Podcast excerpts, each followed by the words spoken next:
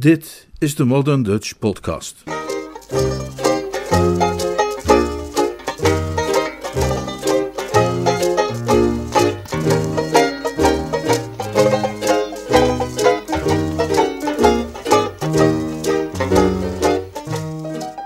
Het meisje in de taxi.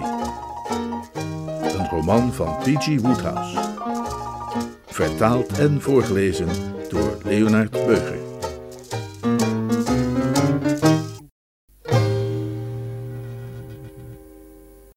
Samenvatting van het voorafgaande kunt u steeds vinden op onze website moderndutch.nl. Hoofdstuk 13 Albert had haast. Hij scheerde over het tapijt als een watertor. Snel, zei hij. Hij wierp een blik op George's medewerkster, het dienstertje. Ze zat met haar rug naar hem toe een romannetje te lezen. Oh, zeg maar tegen haar dat je over vijf minuten terug bent, zei Albert met een duimbeweging. Niet nodig, ze merkt het niet eens als ik even weg ben. Sinds ze heeft uitgevonden dat ik haar neef Frank in Amerika nooit ben tegengekomen, beteken ik helemaal niets meer voor haar. Nou, kom mee dan. Waarheen? Zal ik je laten zien? Het was niet de kortste route naar de plek van ontmoeting waar langs zijn jonge gids hem voerde. Allerlei deuren door en trappen op en af om tenslotte uit te komen in een kamer waar het geluid van de muziek maar vaag doordrong. Hij herkende die kamer. Hij was daar eerder geweest. Het was dezelfde kamer waar Billy Door en hij hadden geluisterd naar Kijks die het verhaal vertelde over de sprong van heer Leonard. Dat raam daar, herinnerde hij zich nu, kwam uit op het balkon van waaraf de historische Leonard zijn spectaculaire duik had gemaakt. Dat precies dit de plaats moest zijn van deze andere geheime ontmoeting, vond George bijzonder gepast. Dat toeval sprak hem aan. Albert verdween. George haalde diep adem. Nu het moment was aangebroken waarop hij zo lang had gewacht, kreeg hij weer dat gevoel van plankenkoorts, zoals hem dat had overvallen bij het horen van Reggie Binks' stem. We moeten ons realiseren dat dit soort dingen niet normaal was voor George. Zijn leven was altijd rustig en zonder schokken verlopen, en het enige opwindende dat hem, voor zover hij zich kon herinneren, ooit was overkomen, althans totdat Lady Maud die dag op Piccadilly zijn taxi was binnengestapt, had zich bijna tien jaar geleden voorgedaan, nog op de universiteit, toen een feestelijk gestemde kamergenoot, ongetwijfeld met de beste motieven, een Mexicaanse padhagedis in zijn bed had gelegd op de avond van de jaarlijkse voetbalwedstrijd tegen Yale. Buiten klonk een lichte voetstap en de kamer begon om hem heen rond te draaien op een manier die, als het Reggie Bing was overkomen, ervoor zou hebben gezorgd dat die onverstandige drinker zijn levensgewoonten sterk zou hebben aangepast. Toen het meubilair terug op zijn plaats stond en ook het tapijt weer stil lag, stond Maud voor hem. Niets is lastiger je voor de geest te roepen dan een gezicht dat je maar een enkele keer hebt gezien. Het had George veel verdriet en onaangenaamheid bezorgd dat hij, hoe hard hij dat ook probeerde, niet meer dan een schimmig beeld bij zichzelf wist op te roepen van hoe het enige meisje ter wereld er werkelijk uitzag. Van hun ontmoeting in de taxi had hij niet meer dan een warrige herinnering aan glanzende ogen en een glimlachende mond, en het korte moment waarop hij zijn geheugen had kunnen opfrissen toen hij haar langs de weg aantrof met Reggie Bing bij hun kapotte auto, was niet genoeg geweest om daar iets beslissends aan toe te voegen. Het gevolg was dat de manier waarop Maud hem nu verscheen het verbijsterende effect had waarmee nooit eerder geziene schoonheid een mens kan treffen. Hij snakte naar adem. In die oogverblindende baljurk, met van het dansen een blos op haar wangen en vonkjes in haar ogen, zag ze er nog zoveel wonderschoner uit dan welk beeld de herinnering hem ook had kunnen voortoveren, dat het was alsof hij haar werkelijk voor de allereerste keer zag. Zelfs haar broer Percy, een streng criticus, waar het zijn naasten en dierbaren betrof, had toen hij haar voor het diner tegenkwam in de salon toegegeven dat die speciale jurk Maud wel erg goed stond. Het was een glinsterende droom van rozenblaadjes en maanstralen. Dat was althans hoe hij George trof. Een naaister zou er een langere en minder romantische beschrijving van hebben gegeven, maar dat doet er niet toe. Wie een nuchtere technische opsomming wenst van de materialen die waren gebruikt om het beeld op te roepen dat George van zijn spraak beroofde, kan altijd het archief raadplegen van de Belfer Intelligencer and Farmers Guide en het verslag lezen van de vrouw van de hoofdredacteur die de jurken doet voor de Intelligencer onder het pseudoniem Nieuwsgierig Aagje. Wat George betrof, was het ding gemaakt van rozenblaadjes en manestralen. George was, zoals ik al zei, zijn tong verloren. Dat een meisje zo verpletterend mooi kon zijn, was al voldoende om zijn krachten te verlammen, maar dat dit etherisch wezen rechtstreeks uit het land der feeën had kunnen aftalen om hem te beminnen, hem, een aardse lomperik die sokophouders droeg en koffie dronk bij het ontbijt, dat was wat George beroofde van ieder vermogen tot articulatie. Hij kon niets anders doen dan naar haar kijken. Uit de verre heuvels van het Veenland klonk zachte muziek, of liever, Maud zei iets tegen hem. Ik kon niet eerder wegkomen. Toen zweeg ze weer en luisterde even aan de deur. Kwam daar nu iemand aan? Ik moest een dansje met Mr. Plummer overslaan om hierheen te komen, en ik ben bang dat hij misschien. En dat deed hij. Even later was het maar al te duidelijk dat het precies was wat Mr. Plummer deed. Er klonk een voetstap op de trap, een zware voetstap deze keer, en van daaraf ook werd de stem van haar achtervolger hoorbaar. Bent u daar, Lady Maud? Ik ben op zoek naar u. Dit is onze dans.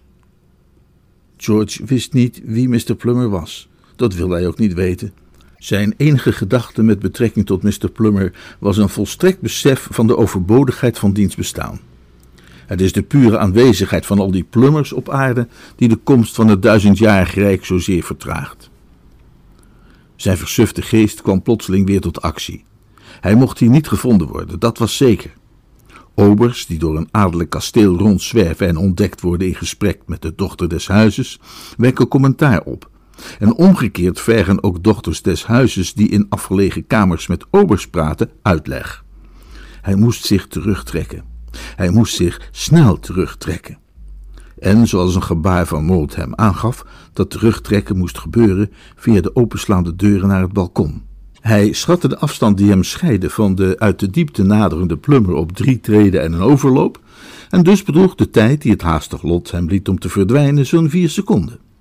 Binnen 2,5 tel was het openslaande raam geopend en gesloten en bevond George zich onder de ster, terwijl de koele nachtwind langs zijn verhitte voorhoofd speelde. Het gaf hem tijd voor meditatie. Er zijn maar weinig situaties die meer ruimte bieden voor meditatie dan die van de man die vastzit op een klein balkon op een aanzienlijke afstand van de grond, waarbij zijn enige uitweg is afgesloten. Dus George mediteerde. Allereerst gingen zijn gedachten uit naar Plummer. Het waren geen vriendelijke gedachten die hij aan Plummer wijde.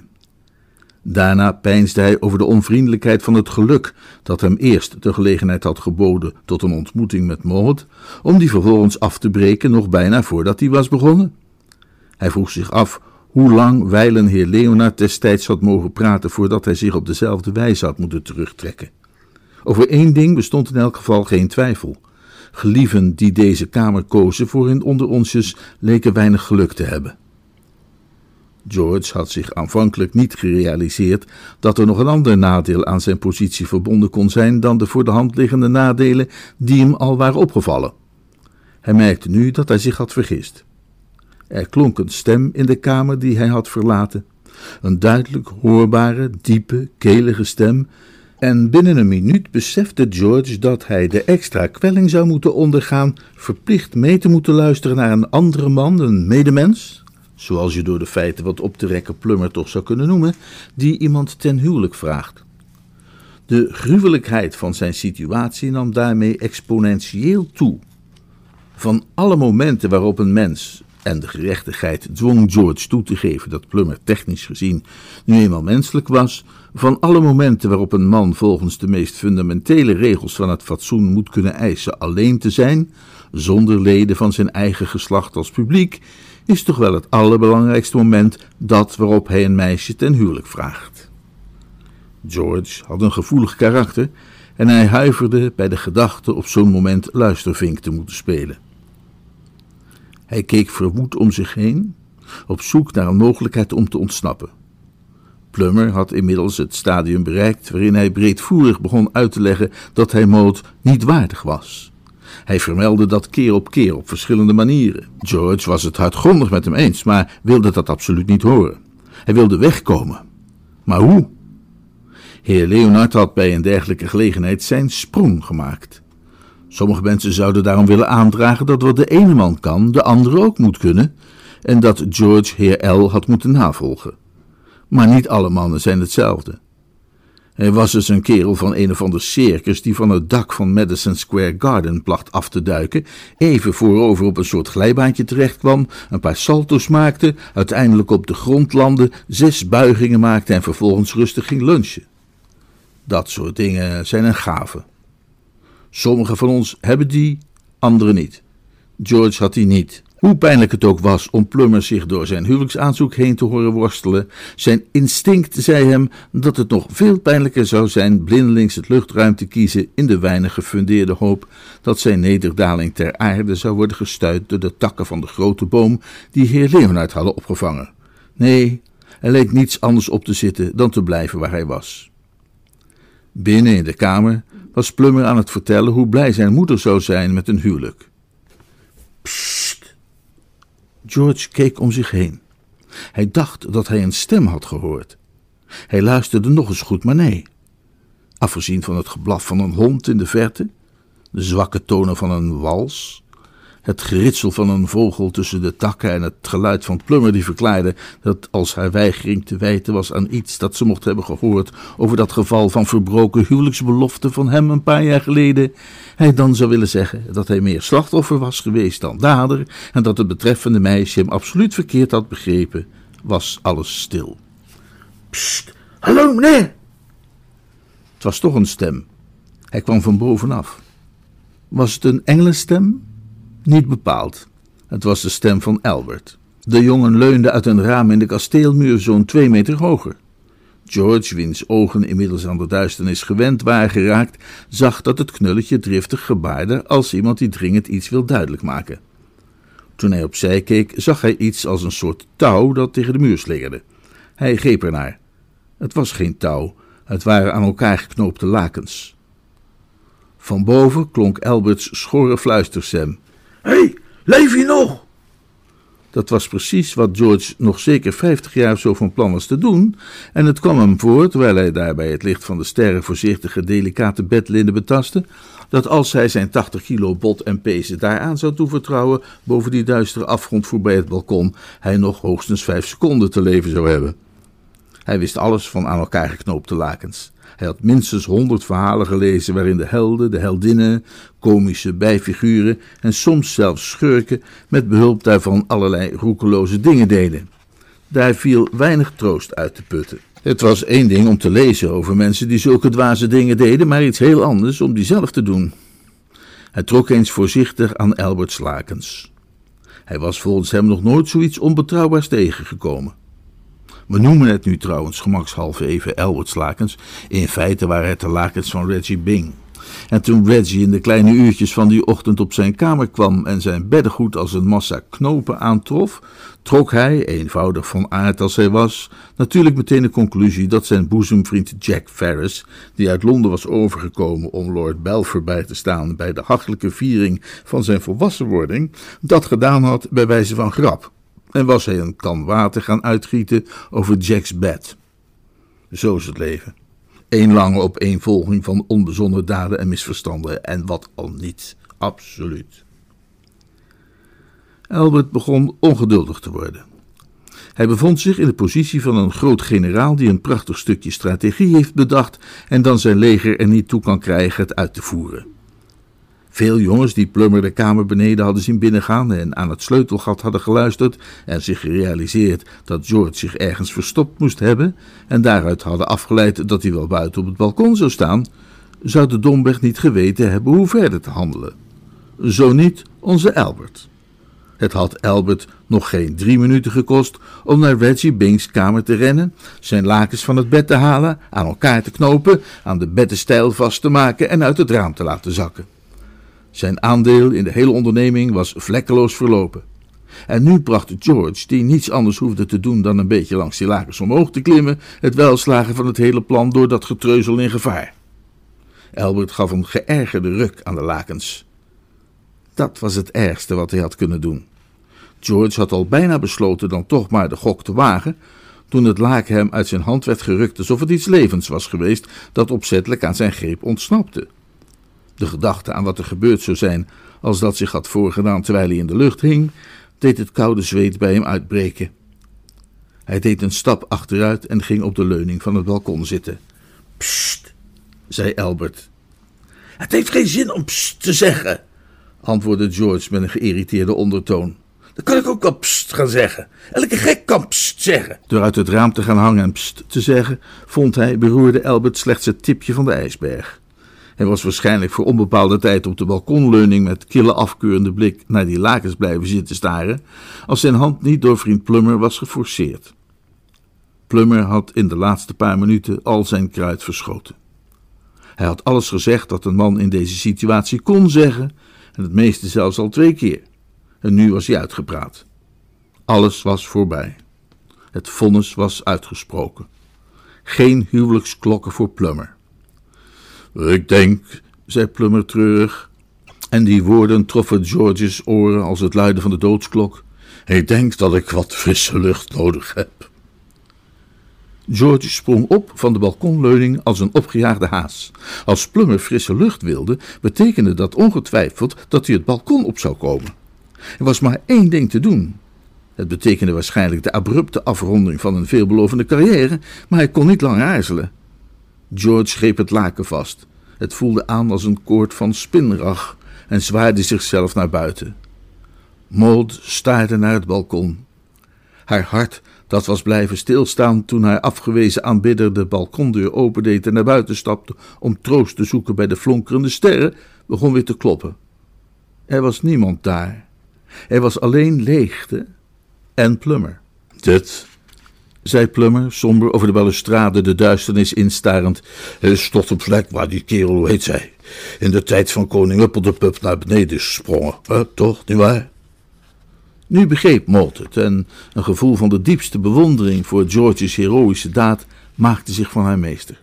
In plaats van haar in gevaar te brengen, had hij dus heer Leonards sprong gemaakt. Wat geweldig van hem. Als George, die op dat moment op Reggie Bing's bed gezeten, droevig de som opmaakte van de schaarse stukjes huid die na zijn klim op zijn handen en knieën waren achtergebleven, haar gedachten had kunnen lezen, zou hij zich rijkelijk beloond hebben gevoeld voor al zijn schaafwonden. Hm, ik krijg er veel zin, zei Plummer, om dat zelf ook te doen. Hij slaakte een korte, vreugdeloze lach. Maar goed, zei hij vermetel, draag ik me naar beneden en neem ik een brandy en soda. Albert maakte de lakens los van de beddenstijl en propte die onder de kussens. Zo, zei Albert, en dan nou even een rustig rokertje in de bijkeuken. Ook de grote geesten van deze wereld hebben hun momenten van ontspanning nodig.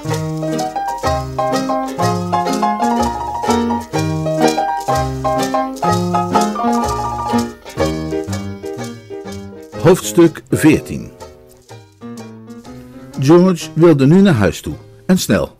Hij zag geen enkele kans om Maud die avond nog een tweede keer te spreken te krijgen.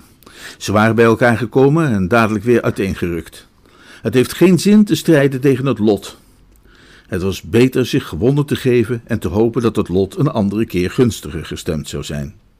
Wat George nu alleen nog maar wilde, was ver weg te zijn van alle glans en glitter van het hele sprookjesachtige toetensemble, van dat universum van schone vrouwen en kranige kerels, veilig in zijn eigen luie stoel, waar hem niets kon overkomen. Een stringent plichtsbesef zou hem wellicht terug hebben kunnen doen keren op zijn post om het pond dat hem betaald was voor zijn dienst als hulpkelner ten volle te verdienen, maar de plicht riep hem tevergeefs. Als de Britse aristocratie behoefte had aan verfrissingen, moest ze die zelf maar gaan halen. En proost. Hij was er klaar mee. Maar George mocht dan voorlopig klaar zijn met de Britse aristocratie. De Britse aristocratie was het niet met hem. Nauwelijks had hij op zijn weg naar buiten de hal bereikt, of hij ontmoette juist dat ene lid der ganse adel dat hij het liefst uit de weg was gegaan. Lord Belfer was niet in een erg hartelijke stemming. Als het laat werd, bezorgde hem dat altijd hoofdpijn, en een echte dansliefhebber was hij toch al niet, zodat hij inmiddels net zozeer genoeg had van het sprookjesachtige toetensemble als George. Maar omdat hij het middelpunt en de eigenlijke reden van de festiviteiten was, zag hij zich genoodzaakt tot het laatst aanwezig te blijven. Hij bevond zich als het ware in dezelfde situatie als kapiteins die pas als laatste hun schepen mogen verlaten, of als jongens die op brandende dekken stonden, van waar elk ander was gevlucht dan zij. Hij had verscheidene uren doorgebracht met het schudden van de handen van volstrekt onbekenden en het met een ijzige glimlach in ontvangst nemen van hun felicitaties bij het bereiken van zijn meerderjarigheid. En er had zich geen grotere horde familieleden rond hem kunnen verzamelen die avond dan wanneer hij een konijn was geweest. Het geslacht Belfer had zich wijd vertakt en strekte zich uit over vrijwel gans Engeland, en neven en nichten en achterneven en achternichten tot in de derde en vierde graad waren uit praktisch alle graafschappen die je op de kaart kunt vinden komen opdraven naar het huis van hun voorouders. De slopende taak tegen al die mensen beleefd te moeten doen, had Percy zwaar getekend. Precies als de heldin uit het lievelingsgedicht van zijn zus Maud was hij zo moe, zo moe. En hij wilde heel graag iets drinken. Dat George daar opdook, kwam volgens hem precies gelegen. Uh, haal eens een kleine fles champagne voor me en breng die naar de bibliotheek. Zeker, meneer. Die twee woorden klinken onschuldig genoeg, maar voor iemand die het liefst buiten beeld wilde blijven en alle publiciteit vermijden, waren het de meest ongelukkige die George had kunnen kiezen. Als hij alleen even bereidwillig had geknikt en was vertrokken, had Lord Belfer hem waarschijnlijk geen tweede blik waardig gekeurd. Percy was bepaald niet in een toestand waarbij hij iedereen die hij tegenkwam aan een minutieus onderzoek kon onderwerpen. Maar als je je hele leven lang bent aangesproken met milord, kijk je ervan op als een ober je meneer noemt. Lord Belfer wierp George een blik toe waarin irritatie en terechtwijzing treffend vermengd waren, maar die gevoelens werden snel verdrongen door verbazing. Er ontsnapte hem een gorgelend geluid. Eh, eh, eh, wacht jij eens even, riep hij uit terwijl George zich omdraaide. Percy was in verwarring. De crisis deed hem op twee gedachten hinken. Aan de ene kant zou hij durven zweren dat de man tegenover hem de man was die hem op Piccadilly zijn hoed van het hoofd had geslagen. Met een schok was de gelijkenis hem opgevallen op het moment dat hij de kerel eens goed had bekeken. Maar aan de andere kant is het niets dat tot grotere misverstanden kan leiden dan een gelijkenis. Hij was nooit de gruwel en de vernedering vergeten van iets wat gebeurd was op zijn veertiende, toen namelijk een matroneachtige vrouw op Paddington Station hem zomaar lieverd had genoemd en hem in het openbaar had omhelst, in de onterechte veronderstelling dat hij haar neefje Philip was. Hij moest voorzichtig te werk gaan. Een aanvaring met een onschuldige ober, zo vlak na dat afschuwelijke voorval met die politieagent, zou mensen de indruk kunnen geven dat zich grof te gedragen tegenover eenvoudige lieden een nieuwe liefhebberij van hem was. Meneer, reageerde George beleefd. Zijn open houding schokte Lord Belfers zelfvertrouwen. Jo, heb ik nog niet eerder gezien, is het wel? was alles wat hij te zeggen vond. Nee, meneer, antwoordde George vlotweg. Ik ben hier maar tijdelijk in dienst. En waar kom je vandaan? Uit Amerika, meneer. Lord Belfer verschoot. Amerika? Ja, meneer. Ik ben in Engeland op vakantie. Mijn neef Albert is de loopjongen hier op het kasteel en hij vertelde me dat er vanavond wat extra mensen nodig waren in de bediening. Ik heb me gemeld en ben aangenomen. Lord Belfer fronste lichtelijk verbluft zijn wenkbrauwen. Het klonk allemaal volkomen aannemelijk. En wat geruststellend was, die verklaring kon worden gecontroleerd door even na te vragen bij Kijks, de butler. Maar toch bleef hij twijfelen. Het leek echter niet zo zinvol het gesprek nu voort te zetten. Ah, juist, zei hij tenslotte. Nou, breng die champagne maar zo snel mogelijk naar de bibliotheek. Uitstekend, meneer. Lord Belfer bleef staan waar hij was en piekerde nog wat na. De reden zei hem dat hij gerustgesteld moest zijn, maar dat was hij niet. Het zou anders zijn geweest als hij niet had geweten dat die kerel met wie Maud iets had in de buurt was. En als het geboefte het lef had om een huisje te huren aan de voet van het kasteel, waarom zou hij dan ook niet het lef hebben het kasteel zelf binnen te dringen? Een van de reguliere bedienden, die op weg was met een dienblad, gaf hem gelegenheid tot verder onderzoek. Zeg, stuur Keks naar me toe. Stigend, milord. Duurde niet lang eer de butler arriveerde. In tegenstelling tot Lord Belfer waren de late uurtjes voor Keks geen probleem. Hij was in wezen een nachtbloeier. Zijn voorhoofd was even vrij van rimpels als het gesteven front van zijn overhemd. Hij bewoog zich met de zelfbewuste waardigheid van de man die, hoewel hij vrijelijk zou hebben toegegeven dat hij het kasteel niet feitelijk bezat, zich er niet te min van bewust was dat hij er een van de meest in het oog springende sieraden van was. U wenste mij te spreken, milord. Ja, kijk Er zijn een aantal mensen van buiten hier die vanavond helpen, is, is het niet? Jazeker, milord. Bijzondere omvang van de vermakelijkheden maakte de inzet van een zekere hoeveelheid boventallig personeel noodzakelijk. Antwoordde Keggs met een vanzelfsprekende eloquentie die Reggie Bing, die op dat moment zijn hoofd trachtte af te koelen op het onderste terras, hem bitter zou hebben benijd. Onder gegeven omstandigheden was een dergelijke maatregel onvermijdelijk. En heb je al die mensen allemaal zelf aangenomen? Wij zo'n spreken, milord. In praktische zin, ja. Mevrouw Digby, de huishoudster, heeft in veel gevallen feitelijke onderhandelingen gevoerd, maar de afspraken werden in geen geval als definitief beschouwd, totdat ik alle kandidaten persoonlijk had goedgekeurd. En weet jij iets van een Amerikaan die zegt dat hij de neef is van de loopjongen? Albert, de page. Hij introduceerde een kandidaat van wie hij zei dat hij een neef is uit New York, die op bezoek is en graag van dienst wilde zijn. Ik hoop dat hij geen reden tot ontevredenheid heeft gegeven, milord. Hij leek een respectabele jongeman. Nee, absoluut niet. Ik wilde alleen weten of je hem kende. Een mens kan niet voorzichtig genoeg zijn.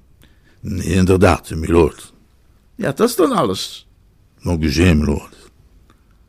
Lord Belfer was tevreden. En hij was opgelucht. Hij had het gevoel dat innerlijke kalmte en voorzichtig handelen hem ervoor hadden behoed zichzelf belachelijk te maken.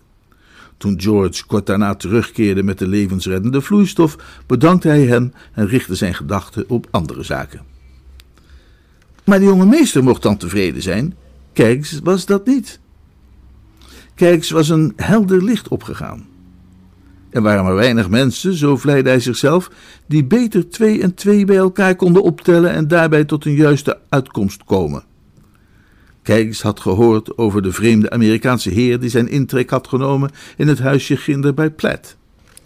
Tijdens een maaltijd in de bediendenkamer waren zijn uiterlijk, zijn gewoonten en zijn redenen om hierheen te komen uitgebreid onderwerp van discussie geweest. Een vreemdeling die wegens het ontbreken van palet en penseel geen kunstenaar kon zijn, was een interessant geval. De oplossing, die werd gesuggereerd door een romantisch dienstmeisje dat graag van die flodderboekjes las, namelijk dat de jongeman daar wellicht was gekomen om te herstellen van een ongelukkige liefde door contact te zoeken met de natuur, was weliswaar door het gezelschap bespot, maar Kijks was er niet zo zeker van of er misschien toch niet iets in zat. Latere gebeurtenissen hadden zijn achterdocht versterkt en nu, na dit gesprek met Lord Belfer, had hij zekerheid gekregen. Er had de hele tijd al een luchtje aangezeten dat Albert zo plotseling op de proppen was gekomen met een neef uit Amerika. Dat hij dat niet eerder gezien of liever geroken had, was natuurlijk alleen maar gekomen omdat hij zo druk was geweest met het feest.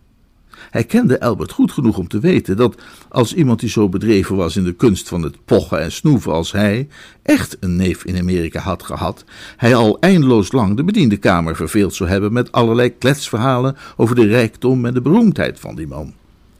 Dat Albert ergens niet over had lopen opscheppen, bewees praktisch dat het niet bestond. Al dus het simpele credo van Kijks. Hij sprak een passerende collega-bediende aan.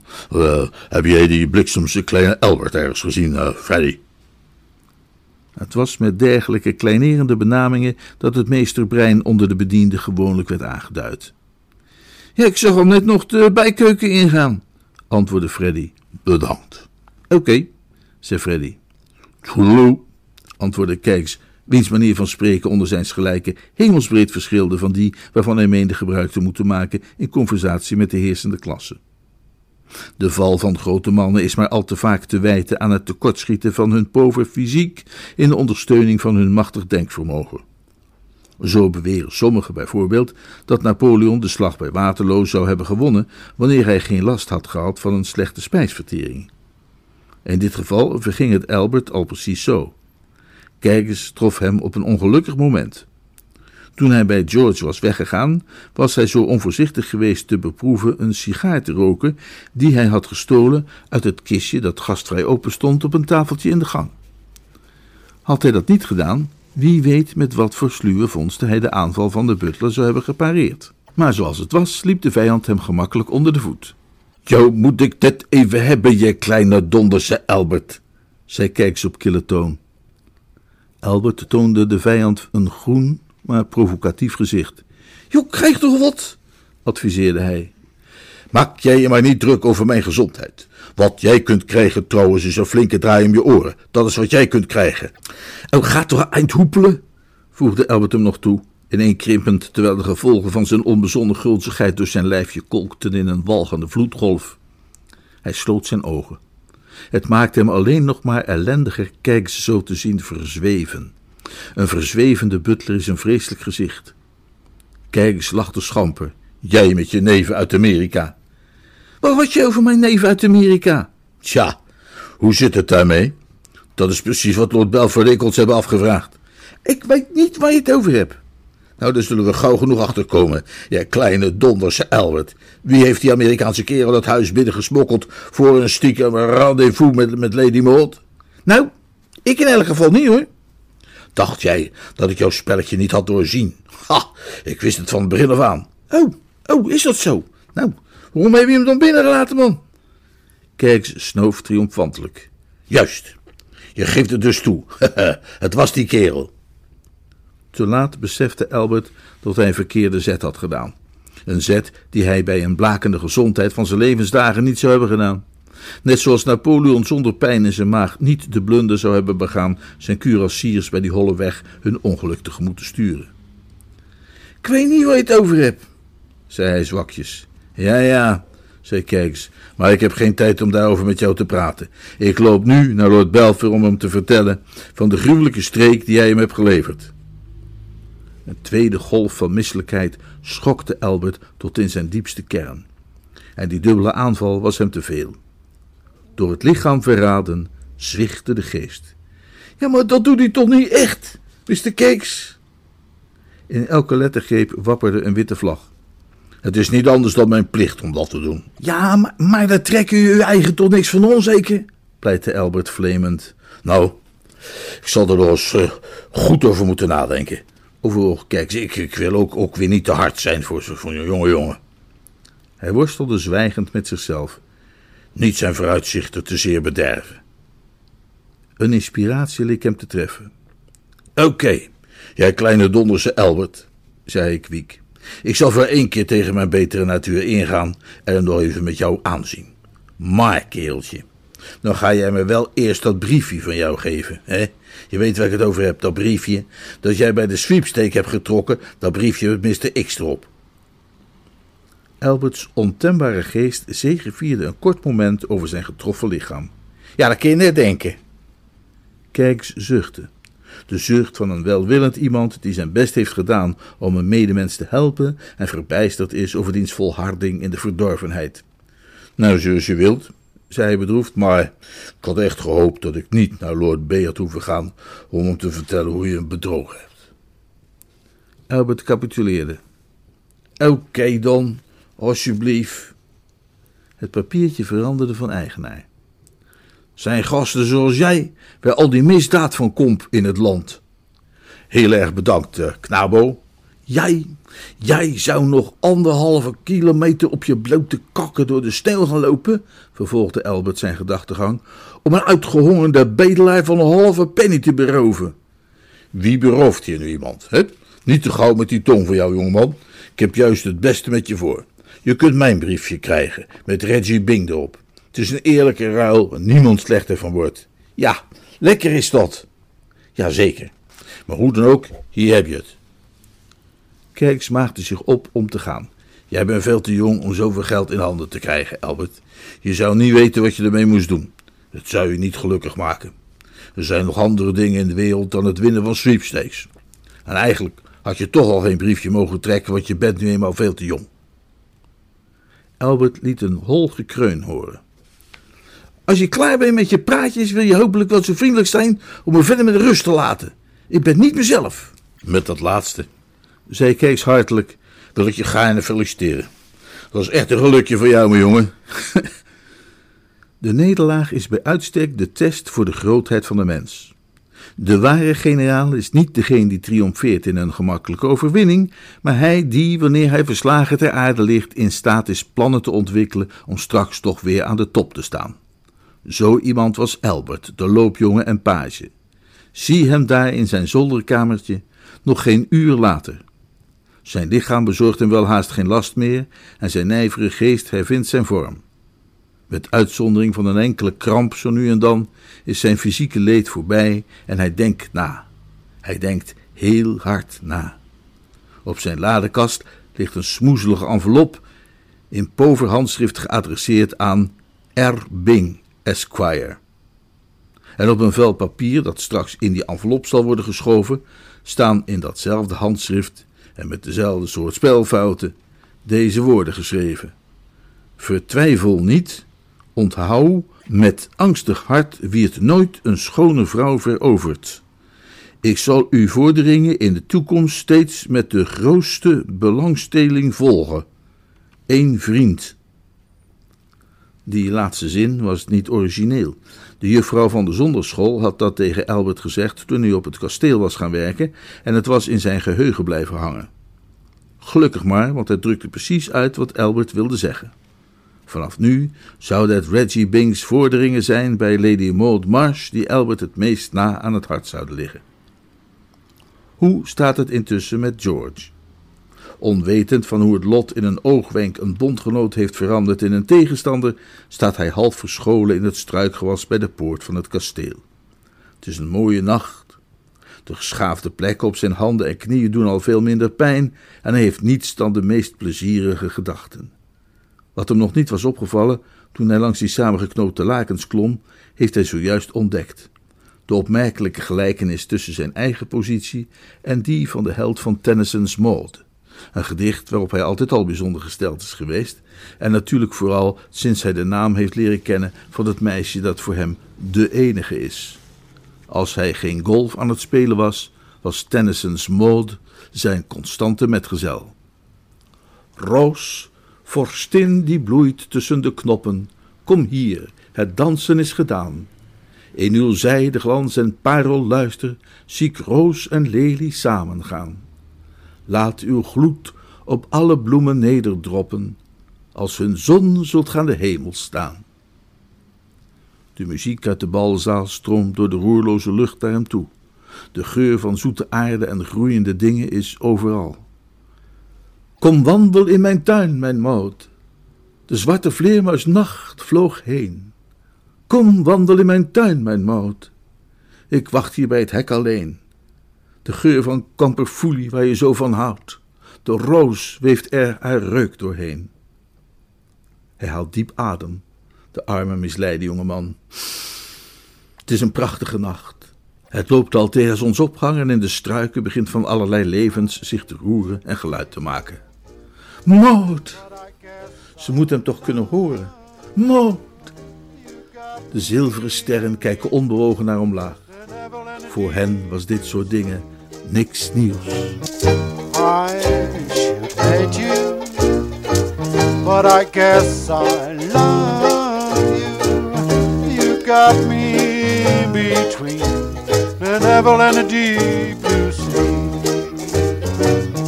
You got me between the devil and deep, the devil and deep, the devil and deep blue sea. Een gedrukte versie van deze Modern Dutch vertaling is zowel in hardcover als in softcover versie te verkrijgen via leonard.moderndutch.nl dan wel via boekwinkeltjes.nl